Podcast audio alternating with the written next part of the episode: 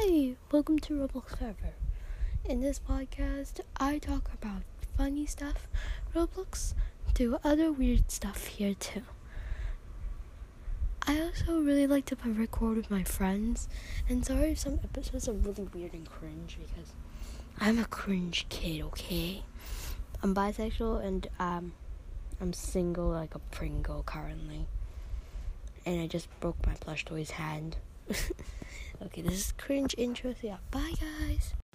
Hope you guys liked that really weird intro. But I want to say I'm not going to be changing my podcast name. I got a reason, because Roblox Forever, I made it up randomly last time long ago, and Roblox Forever has been my name through rain and shine, and a lot of people